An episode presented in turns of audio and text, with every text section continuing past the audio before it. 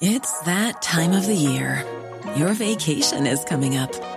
You can already hear the beach waves, feel the warm breeze, relax, and think about work. You really, really want it all to work out while you're away. Monday.com gives you and the team that peace of mind. When all work is on one platform and everyone's in sync, things just flow wherever you are. Tap the banner to go to Monday.com.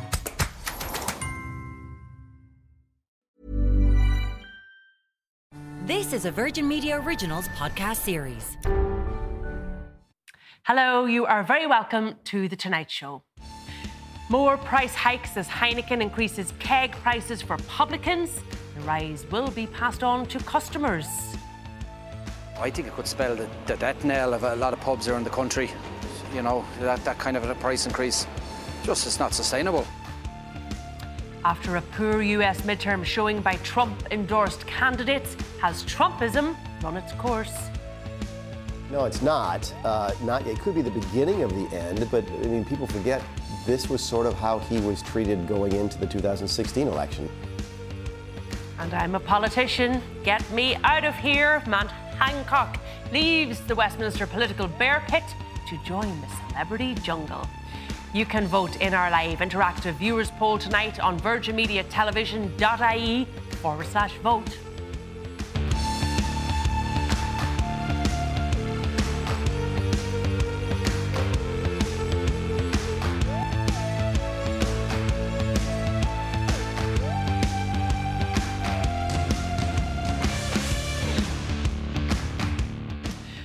Country's biggest brewers is hiking the price of a pint in the run up to Christmas.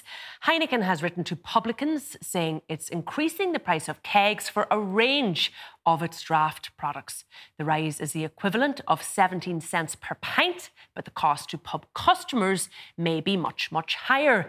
It comes as new figures show inflation here is now at the highest since the 1980s. The increased cost of living is mainly driven by higher energy and food costs. And separately today, Bank of Ireland also announced mortgage rate hikes for new fixed rate customers. Well, our new nightly live interactive poll allows you to get involved in the Tonight Show and tell us what you think about the big issues of today. And tonight we're asking Would an increase in the price of alcohol encourage you to drink less? You can vote online on virginmediatelevision.ie forward slash vote or follow the QR code on your screen, and we'll bring you the results of that poll very shortly.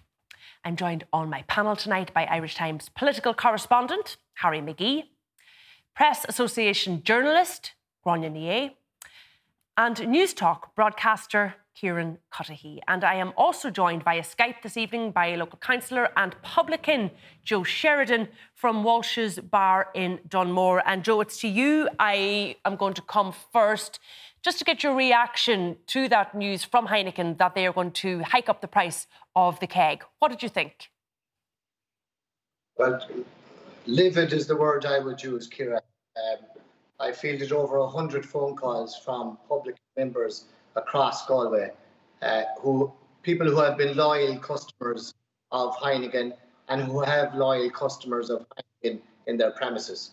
What we have today is a four-fold increment in the in the increase of a pint as to what we normally would get.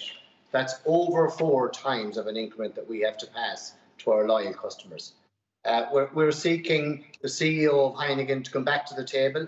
This this is tantamount to corporate bullying um, to increase the profit bottom lines of an international global entity over small rural you know, sole trader, family run businesses here in the west of Ireland and across all of Ireland. We have all got to tighten our, our belts as a, in a team effort.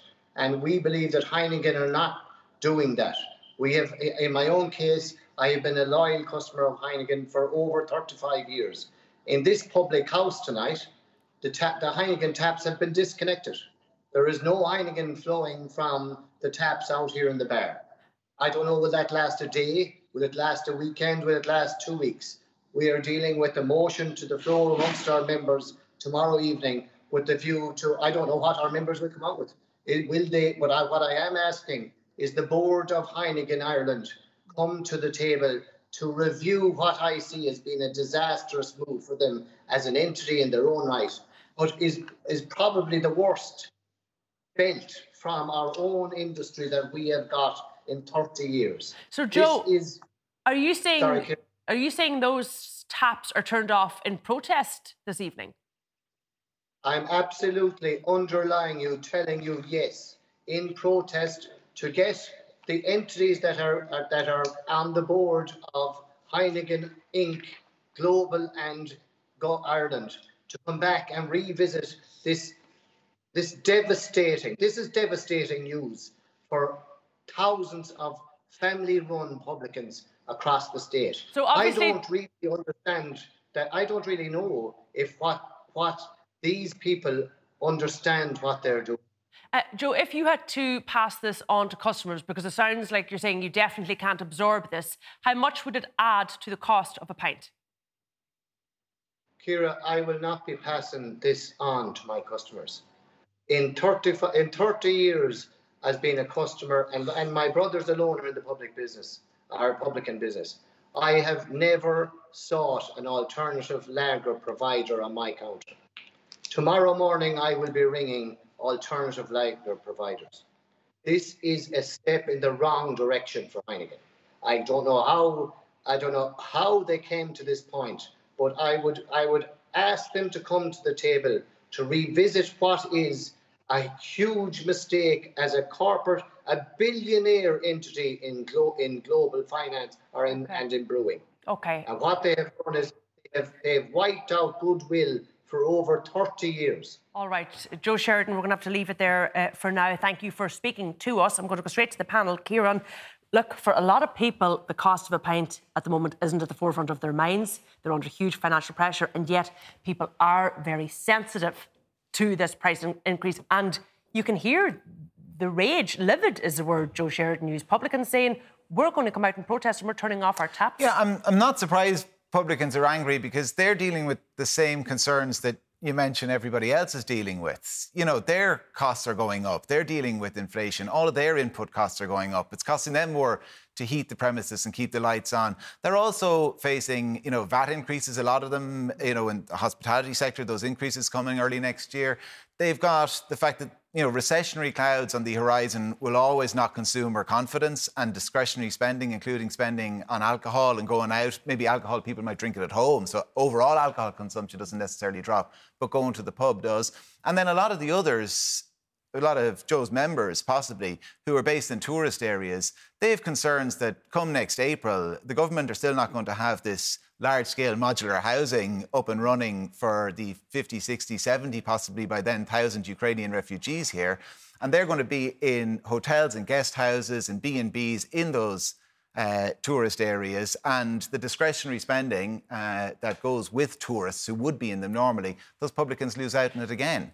Would you, I know you're a beer drinker, would you pay an extra 25 cent, 50 cent? I think that's the, the numbers we were looking at today. There's a bit of speculation. If that was added to the price of your pint of Heineken or Coors Light or Moretti or Beamish or Foster's, there's loads of others uh, that come under the brand, would you pay it? And would you pay it happily? Would you pay less? Would you drink less? What impact would it have? Yeah, I look. I probably would pay it, uh, but then I don't drink an awful lot. I know you drink it out of a wet sock here, but like not all of us would. uh, no, listen. I, the joking aside, I actually don't drink a huge amount of pints, so it like it, it wouldn't stop me going out and having a pint. Uh, people who go out maybe and have two or three pints in a week, maybe it won't. You probably have to be drinking an awful lot if 50 cent in a pint is going to really, really hit you in the pocket. But then there are people who like to go out and have a few pints a few nights a week, and it will hit them. and do feel loyal to this particular brand. I'm just conscious, I suppose, Gráinne, um, that Heineken today, in their own statement, said, look, we are also facing huge inflationary pressures right across our supply chain. We have tried to absorb as much as we can. We're actually not passing on all of the increases in the costs we faced, but we have to. We have to pass on some of this to, to the customer. Yeah, and that is what we were told, you know, when rates of inflation were starting to be tracked, that it would hit not just the obvious things like the cost of at, at the petrol pumps and things like that, but the cost of manufacturing things on the wider scale. So it's not entirely surprising. But I suppose what publicans are questioning is is the increase completely in proportion to the costs that Heineken and other companies are facing, and that is the question. And if they're not seeing it maybe from other suppliers, then that I think it's fair a fair thing to ask the company as well. They're saying that it's significant increase in cost of energy, packaging, and raw materials, which mm. would make sense. Again, to, to the, the cost of uh, paying energy bills and fuel to, to move things around does add to that. But is it is, is it? Well, I'm just looking some of the costs that they pointed to uh, from Heineken Ireland. Malt costs up 120%, diesel costs up 67%. So they are facing their own pressures. Yeah, exactly. And that will be across the board for other companies as well. And then, as Kieran said, that the publicans themselves are facing similar increase in costs.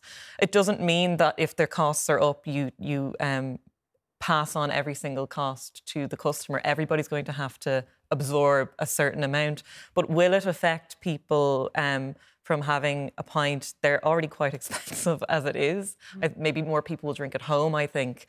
Um, they might start the night out and then Uh, drink a bit more at home because of this. But I think of more an issue is the just general cost across everything. So 50 cent a pint might not make a difference, but it's 50 cent on top of everything else. Yeah, there's something about the idea of paying six euro could be approximately six euro for a pint. You know, you have to break a 20 euro note to get two drinks. That that makes people just feel uncomfortable, doesn't it, Harry? You just think everything is going up here. I'm getting hit everywhere. I'm not able to catch a break. Yeah, but I, I actually don't think there's any price gouging in the Heineken announcement. I think there has been a genuine increase in costs, a little bit like interest rates or petrol uh, being in, and diesel being increased to the pumps. You wonder if Heineken is doing it, are the other brewers and alcohol companies going to follow suit because they're all facing increased costs? The war in Ukraine, for example, has put huge pressure on the price of uh, grain because there's been a shortage of grain, and that has had a global impact, not just in Europe, but across uh, the northern part of Africa as well. I did see one brewery in the UK saying that they would have to put the price of a pint up to seven pounds, which would be about eight euro, to yeah. make it sort of a commercially viable business at the moment. Yeah, but look, the pubs have just been hammered. I mean, I know Dunmore very well. It's in North Galway, and if you travel across North Galway into South Mayo, even over to West Mayo, going through the little villages, what you notice immediately are all the pubs that have been shut down over the past 10 or 15 years as societal patterns have changed, as people be- have begun to drink uh, take out, takeaway that they get from supermarkets, uh, with the uh, increase in drink driving laws, uh, especially in the country, uh, pubs have been hammered and many pubs have been closed. Yeah. The pints in country pubs are considerably cheaper already than they are uh, in the uh, city. I disagree a little bit with uh, Kieran in terms of, of would 25 cent or 50 cent per pint uh, discourage people from drinking? I think in some places it, it would, and it would put uh, publicans who are, who are already under considerable pressure uh, they would push them almost to the point of having to close down. Yeah, and briefly, um, Harry, the backdrop to all of this is these new inflation figures today, over 9%. And it's not the end of it, is it? No. They have further to go. Absolutely. And we're seeing it uh, with the, the across the board. We're seeing the increase in prices in dairy products. Uh, we're seeing uh, interest rates being hiked up in banks. Uh, we're seeing the price of energy increasing exponentially. People see it in their bills at home with electricity and with gas. So it is becoming almost as bad as it was during the worst period of the 1980s when inflation went into double digits. We're on the cusp of inflation going into double digits. Mm. once it does go into double digits, we're looking at a very, very rocky and turbulent uh, 2023 uh, with the prospect of Ireland perhaps following Britain and going into recession. recession. All right, look, we're going to leave that there for now and on to some good, positive news. I think the pubs might be busy in Munster this evening because it's been a huge and historic night for Munster Rugby as they took on a South Africa 15 at a sold out Uí Chaoimh in Cork tonight. In the big game, Munster dominated play with four tries, eventually winning the game by 28 points 214. So a night of celebrations, however you choose to do it, in Cork, I would imagine. Now, Claire Brock is in Cork for us tonight on this truly historic occasion for the city and province of Munster. Claire. Well, the wind and rain didn't dampen Munster spirits here. Kira Uí Chaoimh, of course, for the first time ever, has welcomed a whole new sporting audience and the biggest sellout crowd for a rugby match in the province. 41,000 400 fans crowded in here tonight to see Munster play South Africa and they must have been delighted with the result uh, 28 14 to the men in red at the end of that, and a very historic win at that. Well, to discuss this a little bit more, um, I'm joined by former Irish and Munster international Fiona Hayes and sports journalist Joanne O'Riordan. Uh, you're both very welcome along. Uh, to come to you, to you Fiona, first. Uh, big historic occasion, and Munster didn't let the fans down. Absolutely not. What a what a night for Cork rugby, especially the fans came out in their force. I mean, I was on telly earlier and I couldn't even hear um, what they were saying because the crowd was absolutely on the edge of their seats, singing and chanting, and they really got behind this team. And then because of that, I think this team really performed. Heart and character was out in that pitch all night long, and you know what is exciting to, to talk about that Munster attack as well, which was really really good. So I, I, I Graham Rowntree also came over and he was absolutely delighted with how the team went. So it's a positive night for Munster rugby. Yeah, because it was, you know, teed up as going to be a tough challenge for Munster, the physicality yep. of that South African selection. But at the end of the day, we really saw Munster coming through both defensively and offensively on that front. Yeah, and look, that's been the chat before the game about how, how good are this pack. Will Munster be able to sustain them all? Will they be able to stand up to them in that uh, in that scrum area? And they were absolutely immense tonight. They they just literally stopped that uh, South African maul dead at times. They had to use the ball, which we haven't seen done very often. And uh, uh especially, I suppose, coming off a, a loss to Ulster as well previous weeks, their their maul came under scrutiny, but they showed up here tonight, and Scrum was excellent as well. So they really brought that physical game. Joanne, tell us about this occasion. Uí Chaoimh, you know, Cork people well used to it, travelling for all the GAA games, but this is really historic to see rugby being played here. Um, what, how did you feel as a Cork woman uh, coming along to such a big crowd and also to a rugby match here? It was technically very similar because I was rooting for the team in red against the team in green and gold. So it was a very familiar surroundings for me in that regard. The unfamiliar part was that the team in red actually won. Um, but yeah, no, it's incredible for Cork. You know, I mean, I'm definitely a firm believer in that. We should be able to tour our teams, you know, around the country. So every fan, every boy, every girl from around the country gets to see that they're heroes in action. And I think that's hugely important. I know they do it in Spain and it's a huge success. So, you know, we have the stadium here, we have the facilities, and I think hopefully this will be the, the, the start of, of many games to be played here. Yeah, and, and, a big night as well for the city. As you, as you were saying, you know, often as well we see Munster matches at Thomond Park. It's all about Limerick. But you know, I came on the train down and at Limerick Junction, a load of fans were coming on and they were coming to Cork to see this. And I think that's pretty important too, isn't it, for the province? Yeah, like it's very exciting just to have that connectivity, you know, between the two counties. You know, I mean, they're probably the two counties who put out the most in terms of actual rugby players, you know, into Munster and then hopefully then on into Ireland. So it's great to see that camaraderie, you know, between the two. And even I was thinking myself, there was actually going to be a lot of fans from Limerick coming down. And it's just great to see on a wet Thursday night, you know, that we have the atmosphere that we had. The tries came in fortunately on both sides, and everyone was happy going home. So good day all around, I think. Yeah, let's talk about the performance of young players because that was really quite standout. Like Munster have so many young players in their uh, in their pack, and to see man of the match then Paddy Patterson uh, giving very enthusiastic post match interview, uh, I think. But you know, it, it, it's good to see that, isn't it, on this level as well, playing against a huge international side. Yeah, and look, that's what the fans are crying out for. They want to see these young guys that are in the academy getting game time. That's how they'll improve by playing games like this. I mean, Ag, Edogbo in, in second row was outstanding again tonight. He was brilliant in the Ulster game. He's building his game gradually, and he's going to get great confidence from from that. Coombes, who, who who's probably been knocking around a long time, but he's still a relatively young player, and I think they really stood up in the pack. John John it as well, and I think it was like something like 12 or 14 Cork-based lads. Um, so to they really to be able to showcase their skill set here in Cork is, is huge for them. And and Paddy Patterson, I mean, the speed of ruck ball he provided tonight was was amazing, but it was also his defensive qualities. He was jumping on everyone, he was killing the ball, he was really up for it. And you could see from the start. And I think he uh, thanked the zombie song that uh, played at the start for giving him uh, that extra incentive going out there. Uh, Joanne, did the do you think did the atmosphere at the match sort of re- reflect the significance of the of the game here tonight? I mean, Fiona mentioned there that the fan connection is so important uh, to a team like Munster.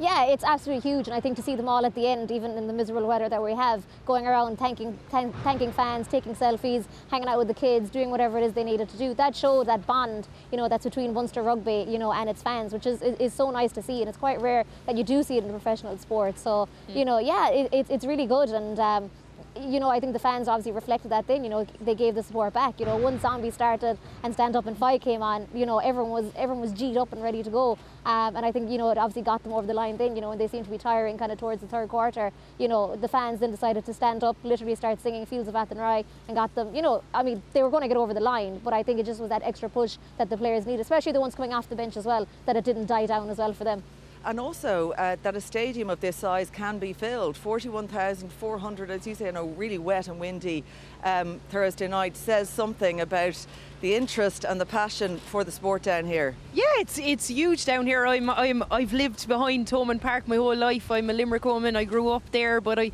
I got a job in Cork to, in 2009. So so I've been down here and I can see you know people talk about Musgrave Park and the difference and that there isn't an atmosphere there. Sometimes you can see that Cork people can definitely bring an atmosphere. Uh, as I said earlier, it was very hard to even even chat with the the noise and that's what's that's exactly Joanne has it on the money there because those players were throwing their body on the line. It was around 67, 68 minutes. Everyone was really tired. They were making those tackles, and as well as that, you kind of get inside the head of the referee as well, and they were they were kind of booing a couple of his decisions. So obviously he's going to think about the next one he, he's given, and it, it, works well when you have a crowd roaring and shouting, and they definitely were doing that here today. Yeah, you, you mentioned they're growing up just behind Thomond Park. I wonder what they're thinking in, in Limerick tonight. You know, they have Thomond Park, and suddenly Páirc Uí Chaoimh has come into the fray as well. I mean, it does obviously give options for, for Munster and for Munster fans, and indeed for those big international matches as well to be played in places like Cork. Yeah, look, it's it's the international match. It's brilliant to see it down here. I know we, we talked about it's it's still talked about that Munster uh, All Blacks defeat in in in Thomond Park, and they played again in 2008, and it almost could have been a, another uh, uh, win for Ireland. So look in in Thomond Park, I mean, it is it's it's the home of rugby as people say, but Joanne is right. You need to spread it out. You need to get the fans. I I'm coaching down here. I looked around the crowd. I wanted to see young girls, young guys, seeing this pitch, seeing is it possible for me to play at home and and and have a smile in their face and you could see that and it's games like this and especially with with the win especially you know these guys running out into the pitch with, with huge crowds there it's an incentive for kids to to want to pick up that rugby ball uh, Joanne, do you think the GAA is okay with all of this? I mean, we talked about this making history. Um, it is a, it's seen as being a big deal. In the end, though, there there isn't much of a fight really over over maybe you know allowing this pitch and this stadium to be used for another sport, or is there? Yeah, I suppose as long as it's not Ed Sheeran interrupting a Munster semi-final again, I think we're going to be okay in that regard. But look, I, I think we've all kind of moved on. You know, we've all accepted that you know it is a country that is sports mad, and we should be able to share our facilities and share our sports. You know, Uí Chaoimh is a little bit different in that it is a private company, so therefore it can technically do what it wants. It doesn't need the GAA's approval. But you know, at the end of the day, the GA did pump a lot of funding into it, so they, they will have a say overall. But I think as long as, as as long as it doesn't interfere, I really don't think there should be an issue with it. We have facilities, let's share them, let's not close them off and leave them idle for what 360 days of the year when we could have incredible days like we had today. Okay, good note to finish on. Joanne, Fiona, thanks for joining us tonight. Uh, time to get out of this wind and rain, and uh, I suppose for them, join the rest of the Munster fans in celebrating a great win. But for now, uh, it's back to you, Ciara. Thanks, Claire. Hope you enjoy your evening. Next, more of today's big stories with our panel as the US Republican Party wonders if it has a Trump. Hiring for your small business? If you're not looking for professionals on LinkedIn, you're looking in the wrong place. That's like looking for your car keys in a fish tank.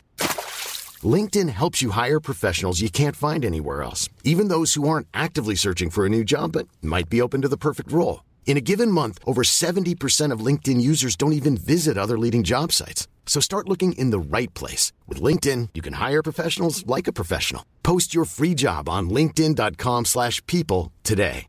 How would you like to look five years younger? In a clinical study, people that had volume added with Juvederm Voluma XC in the cheeks perceived themselves as looking five years younger at six months after treatment Look younger, feel like you. Add volume for lift and contour in the cheeks with Juvederm Voluma XC. Reverse signs of aging by adding volume to smooth laugh lines with Juvederm Vollure XC. For important safety information and to find a licensed specialist, visit juvederm.com. That's J U V E D E R M.com. Not for people with severe allergic reactions, allergies to lidocaine, or the proteins used in Juvederm. Common side effects include injection site redness, swelling, pain, tenderness, firmness, lumps, bumps, bruising, discoloration, or itching. There's a risk of unintentional injection into a blood vessel, which can cause vision abnormalities, blindness, stroke, temporary scabs, or scarring. Talk to a licensed specialist to find out if it's right for you. Hi, I'm Daniel, founder of Pretty Litter. Did you know cats tend to hide symptoms of sickness and pain? I learned this the hard way after losing my cat, Gingy. So I created Pretty Litter, a health monitoring litter that helps detect early signs of illness by changing colors, saving you money and potentially your cat's life. Pretty Litter is veterinarian developed, and it's the easiest way to keep tabs on your fur baby's health right at home. Go to prettylitter.com and use code ACAST for 20% off your first order and a free cat toy. Terms and conditions apply. See site for details. Problem. Stay with us.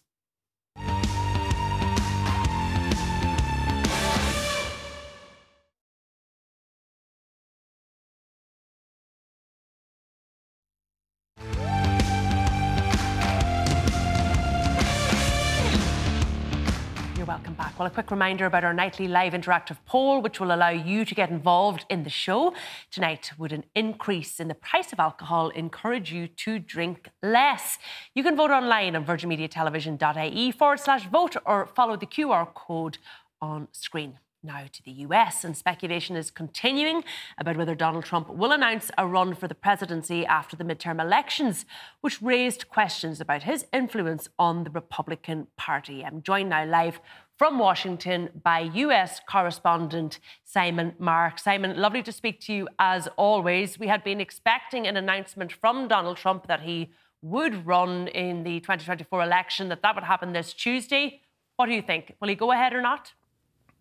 Well, it, it looks like it's still going ahead, uh, despite the fact that some members of Trump's inner circle have publicly said uh, that they don't think that this announcement should go ahead. They want him to wait uh, until the final results of the midterm elections are in, because they're still counting the votes in several states, and there's got to be that all important runoff election in Georgia uh, on December the 6th. So they've been arguing for the good of the party he should abandon this plan. But the word from Mar a Lago today was no.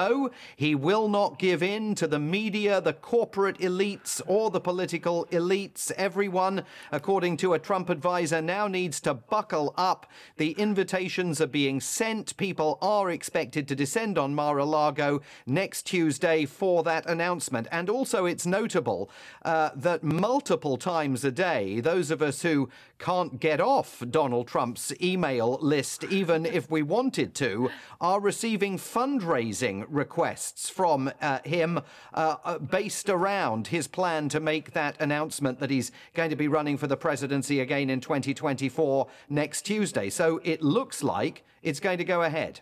So that's the Republicans. What about the Democrats? We've heard President Joe Biden saying he is going to run again. That's his intention. Is there full support for him within the Democratic Party?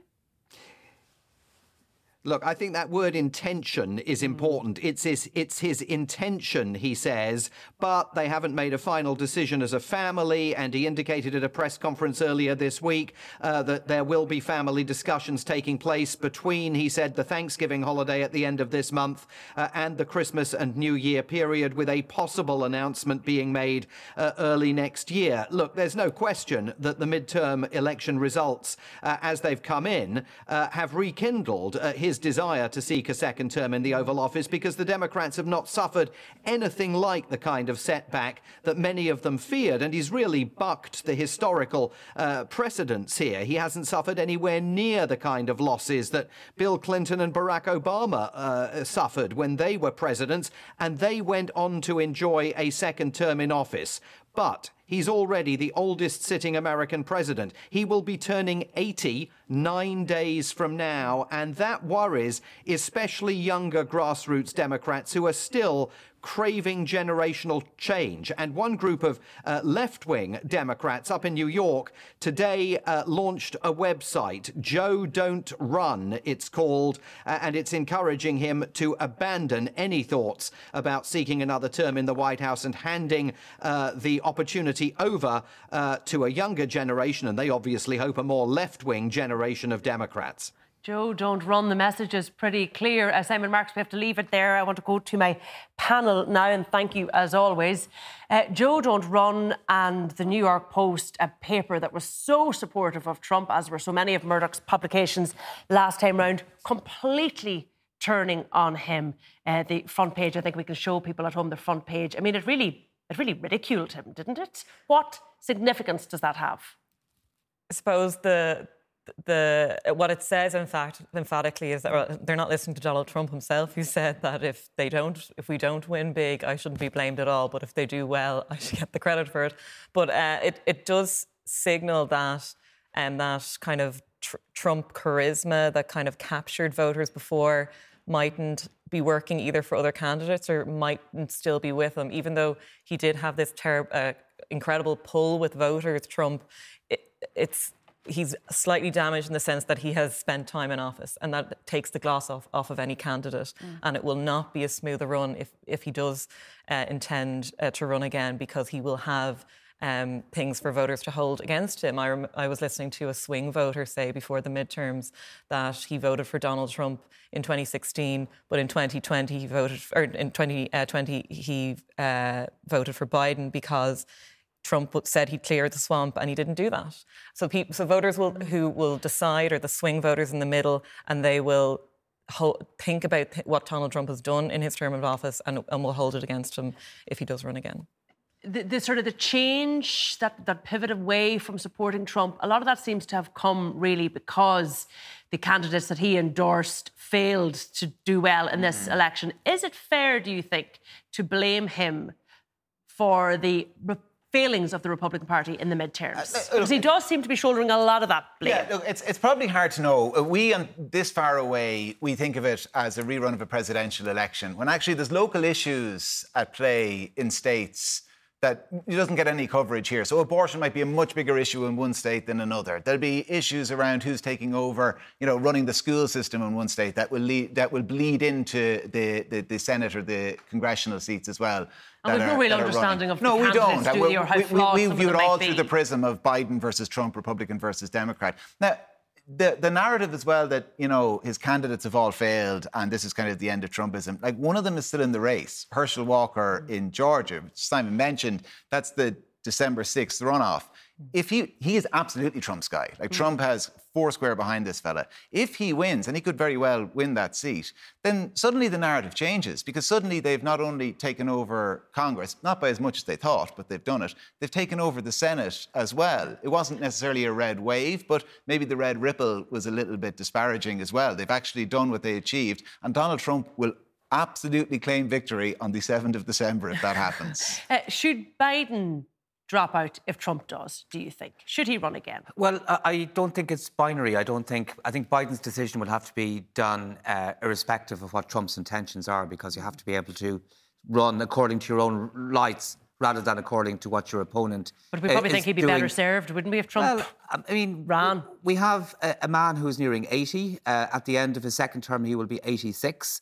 Uh, Trump himself is no spring chicken. We're kind of going back to yeah. China of the 1970s and these kind of octogenarian kind of politburos. Uh, so I think age might be a little bit of a factor for for for Biden, uh, and that will right. play play high in his consideration. All right, look, we're going to have to leave it there for now. But next are poll results and some more of the big stories that you may have missed this week. Do stay with us.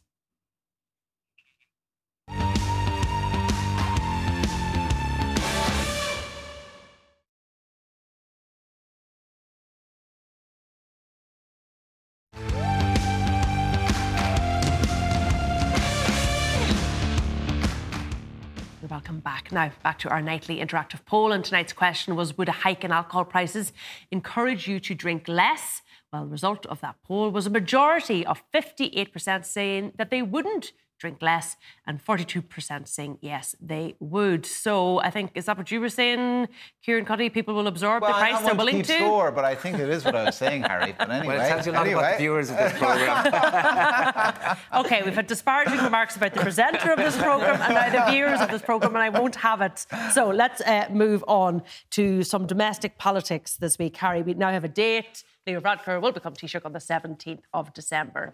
Are you expecting a kind of a shift in how this coalition operates come the new year? Like, will the focus change? Will we start to see parties thinking about the general election?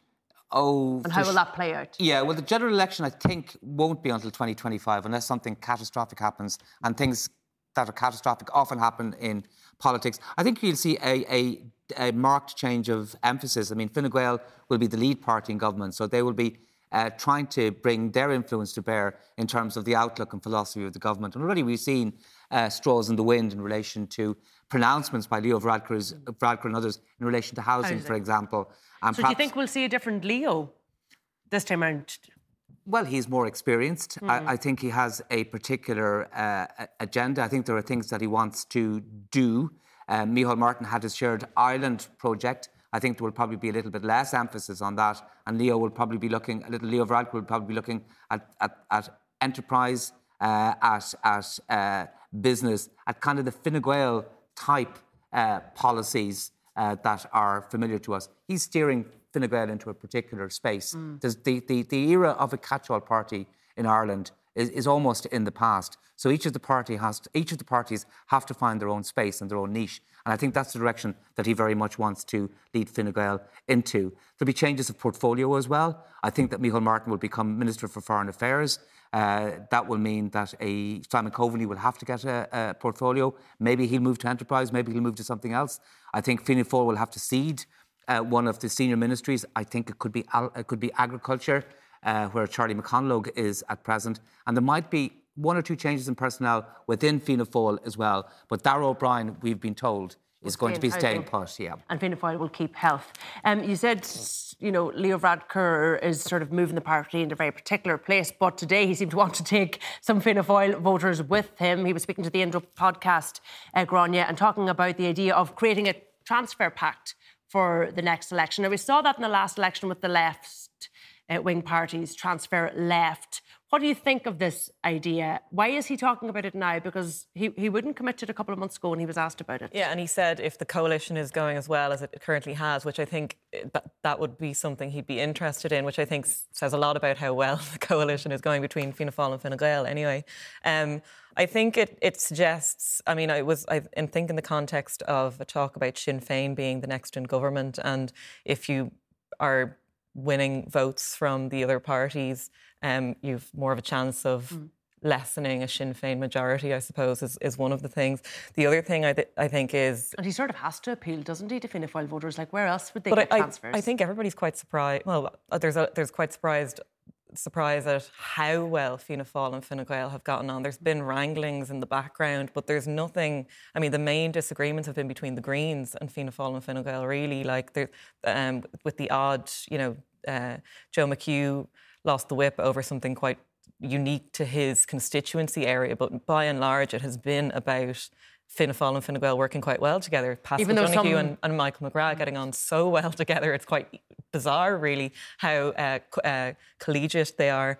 Um, but I think Leo Varadkar will create uh, a kind of a new, um, I suppose, atmosphere as leader. We saw it in the Dáil today. There were fiery exchanges. I think he's going to be bolder and brasher than he was the first time round. He's always been a leader to speak his mind, Mm. and we're going to see a lot more of that All when right. he becomes Taoiseach for the second time. Uh, I want to move on to COP, Kieran. The one thing that really, I think, struck me this week is how little coverage uh, COP has received.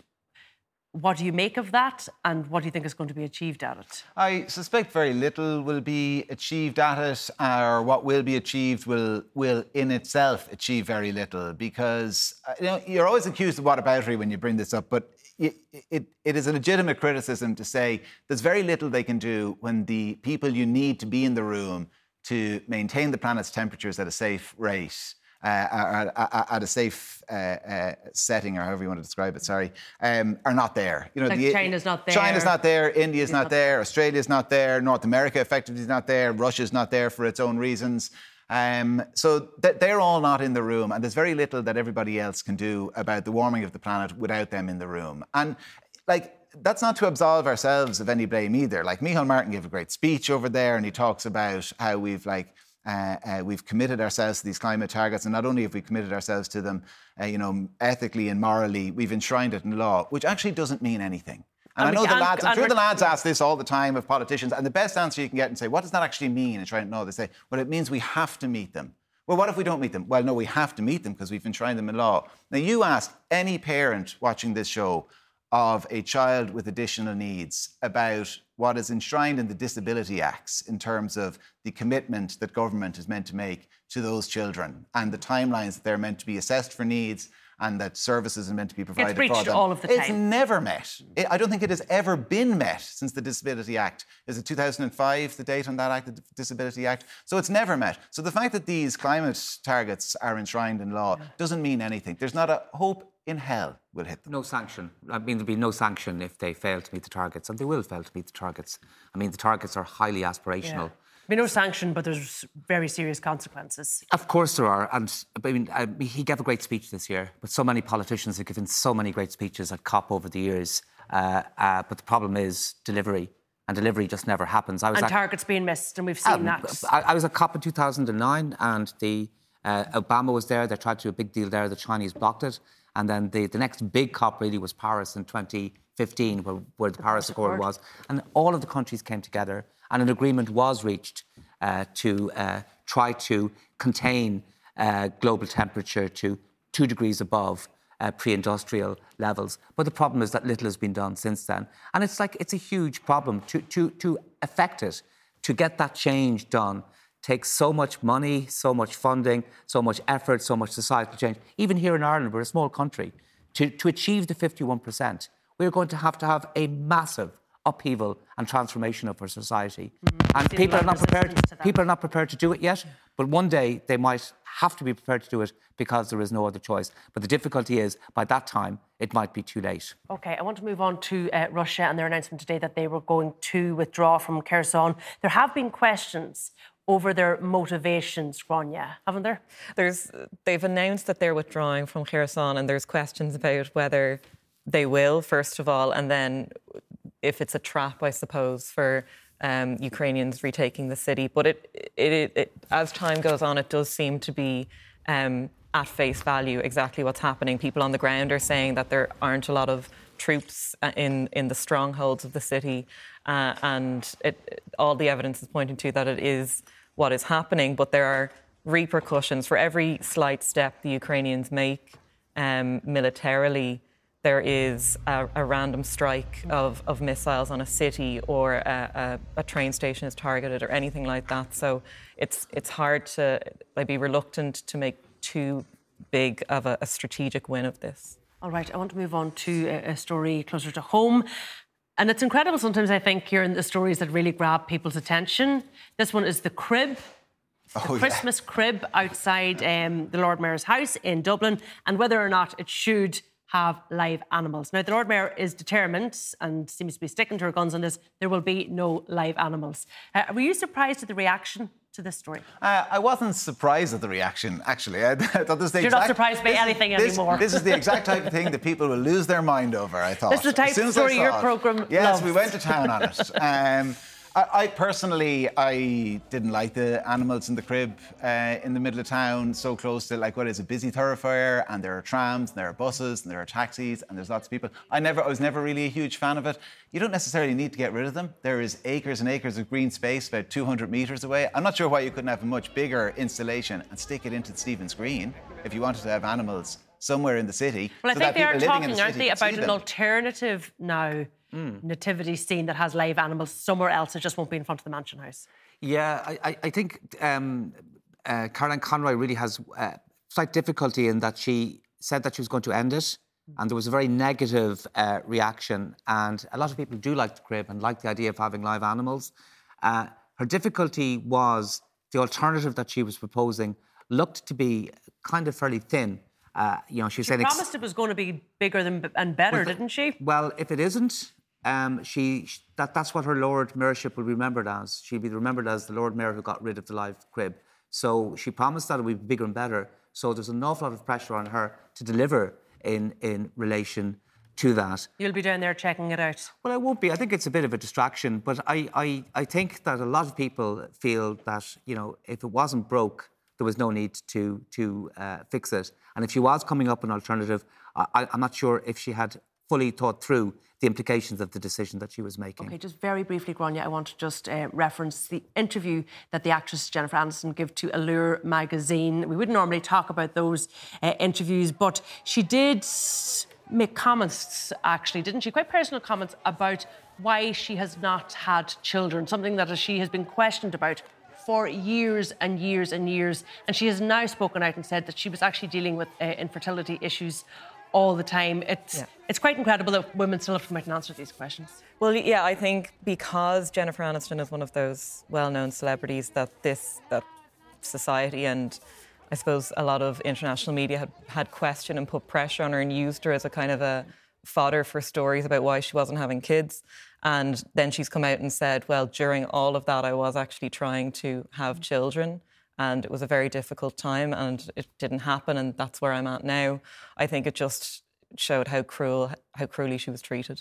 And um, to put her under that extra pressure when she was dealing Yeah, with that in and her personal society life and trying to keep it private. Society puts to do. enough pressure on people to have kids when it, it might not suit them and to get married and to and to couple up and things like that without you know the full glare of the, the media Mm-hmm. being down on you almost every day and being asked in interviews about it I'm sure when she was promoting every TV show and movie she did so I think it just is a lesson for people to be a bit more compassionate not when dealing not just with celebrities but uh, with, with people in their lives as well and perhaps put that question to bed once and for all. Okay, I just want to move on to a story which has generated so many newspaper articles and so many headlines this week, and that is Matt Hancock, former health sec- minister in the UK, joining I'm a Celebrity, Get Me Out of Here.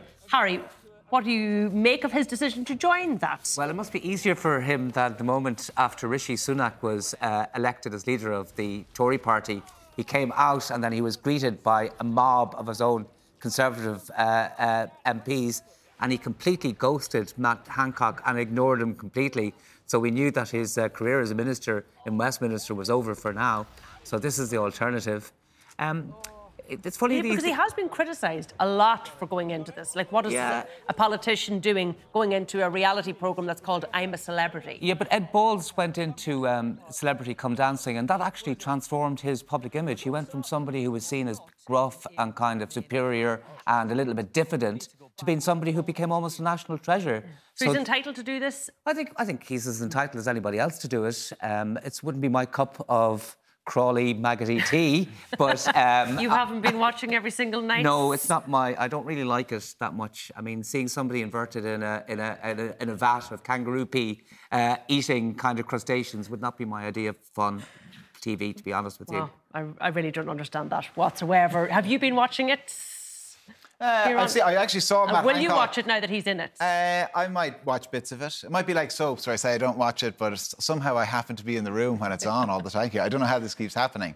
Um, so I actually saw it last night when he went in. They, they genuinely looked appalled, a lot of them, that he was there. Um, you know, quite a few. There didn't seem to be much support for him. Now, just before we came on air there today, we see he won 11 stars in whatever challenge he happened to be doing, half upside down in a vat of kangaroo pee, as Harry but just to be clear, it. you don't watch it. Uh, no, That's I right. absolutely No. do not watch it like I don't watch Emmerdale. Full stop. Will he rehabilitate his image, do you think? That's what he's there for, obviously. I doubt it. Um, it's I, I think it's interesting because um, you know he was a minister in charge of the, of the pandemic and the UK didn't handle it particularly well. But I mean, it's as good a chance as any he has to, to, re- to reform his image, I suppose. All right, we'll leave it there. And my thanks to the viewers at home and to our guests for watching. That's it from us. Good night.